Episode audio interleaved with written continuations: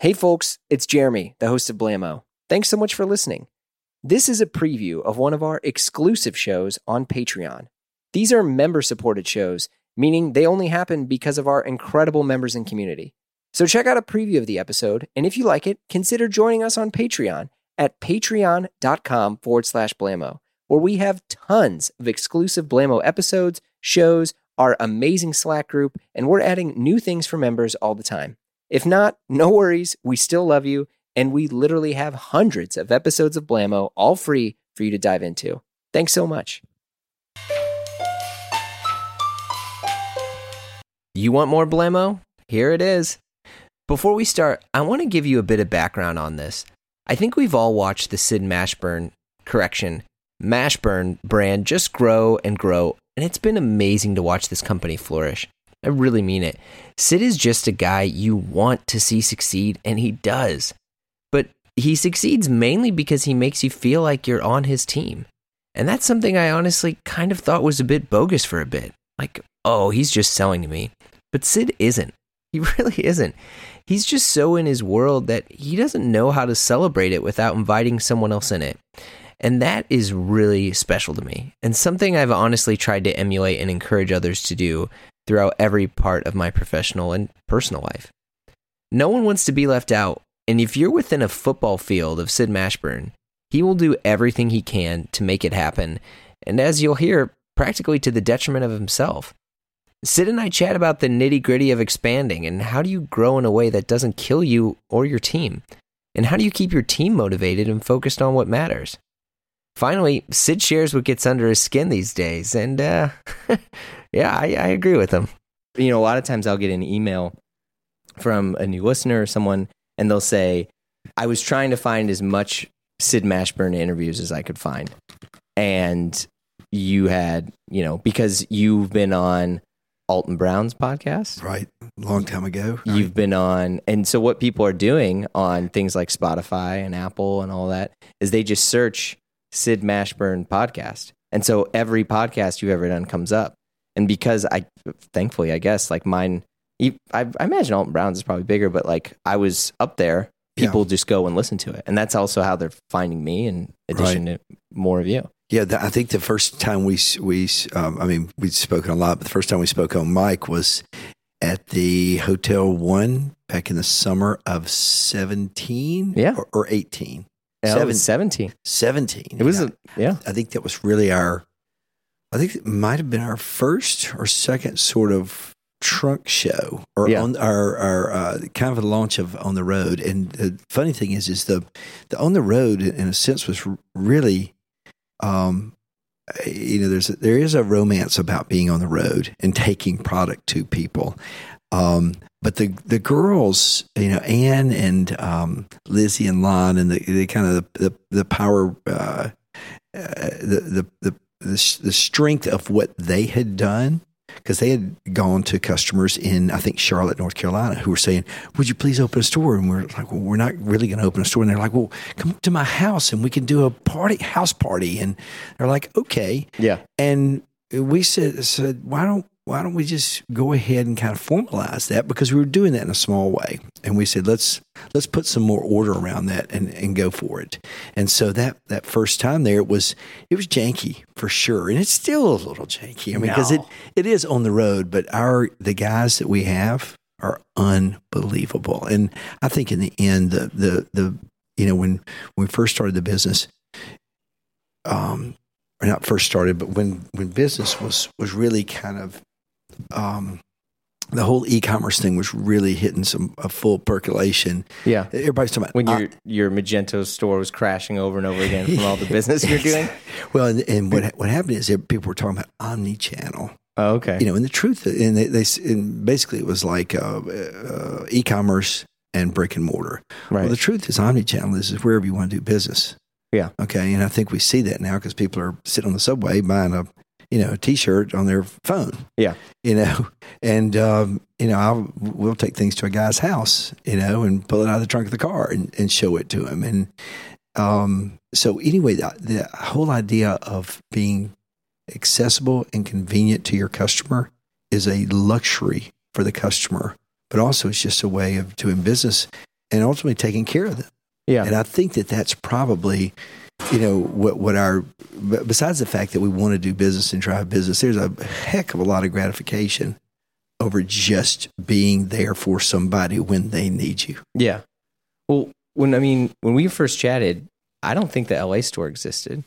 I um, it was no, it it was or it was getting it was just getting ready to pop. It had started, Okay. yeah, but was very uh, super nascent. because I I think the and the thing for me that's been really interesting is, you know, the the whole on the road concept had started, but you know, I I don't know, or I don't even know if you knew, is like how often people were going to be coming back and how often you were going to be coming back. And now this is a thing where you might as well have a store here in the sense that you're you're always here. Yeah. The, you're the people that you're talking to, your clients know that you're going to come back Right. there's just this clientele that you're building and refining and also being able to store a lot of that stuff you know in in the cloud per se and people are able to continue buying from you when you're not even physically here Yeah, and and I think the the probably the um, the the greatest catalyst here is really the word of mouth. Yeah. You know, and people telling their friends, "Hey, you should go check these guys out." I mean, as you you know, that's that's the best form of advertising you can have anyway. yeah Is that's a true is a personal testimony. yeah you know, or WOMA, I think as they, they call it. So anyway, it's um, it's really fun to see guys coming back and really being appreciative and grateful that we're coming up here. And that that was, you know, if if, if we fast forward um, back to December, that was a, a big decision on our part to say, you know what, this was your your physical store that you did in december of this That's right. And so we had um, let me let me rewind Sure. to eighteen. We did um, kind of an extended trunk show here in the Palace, which is the hotel behind St. Patrick's. It's the old Helmsley Palace, now the Lotte, Lotte or Lo- Lotte. Well, I can't even pronounce Yeah. it. Palace.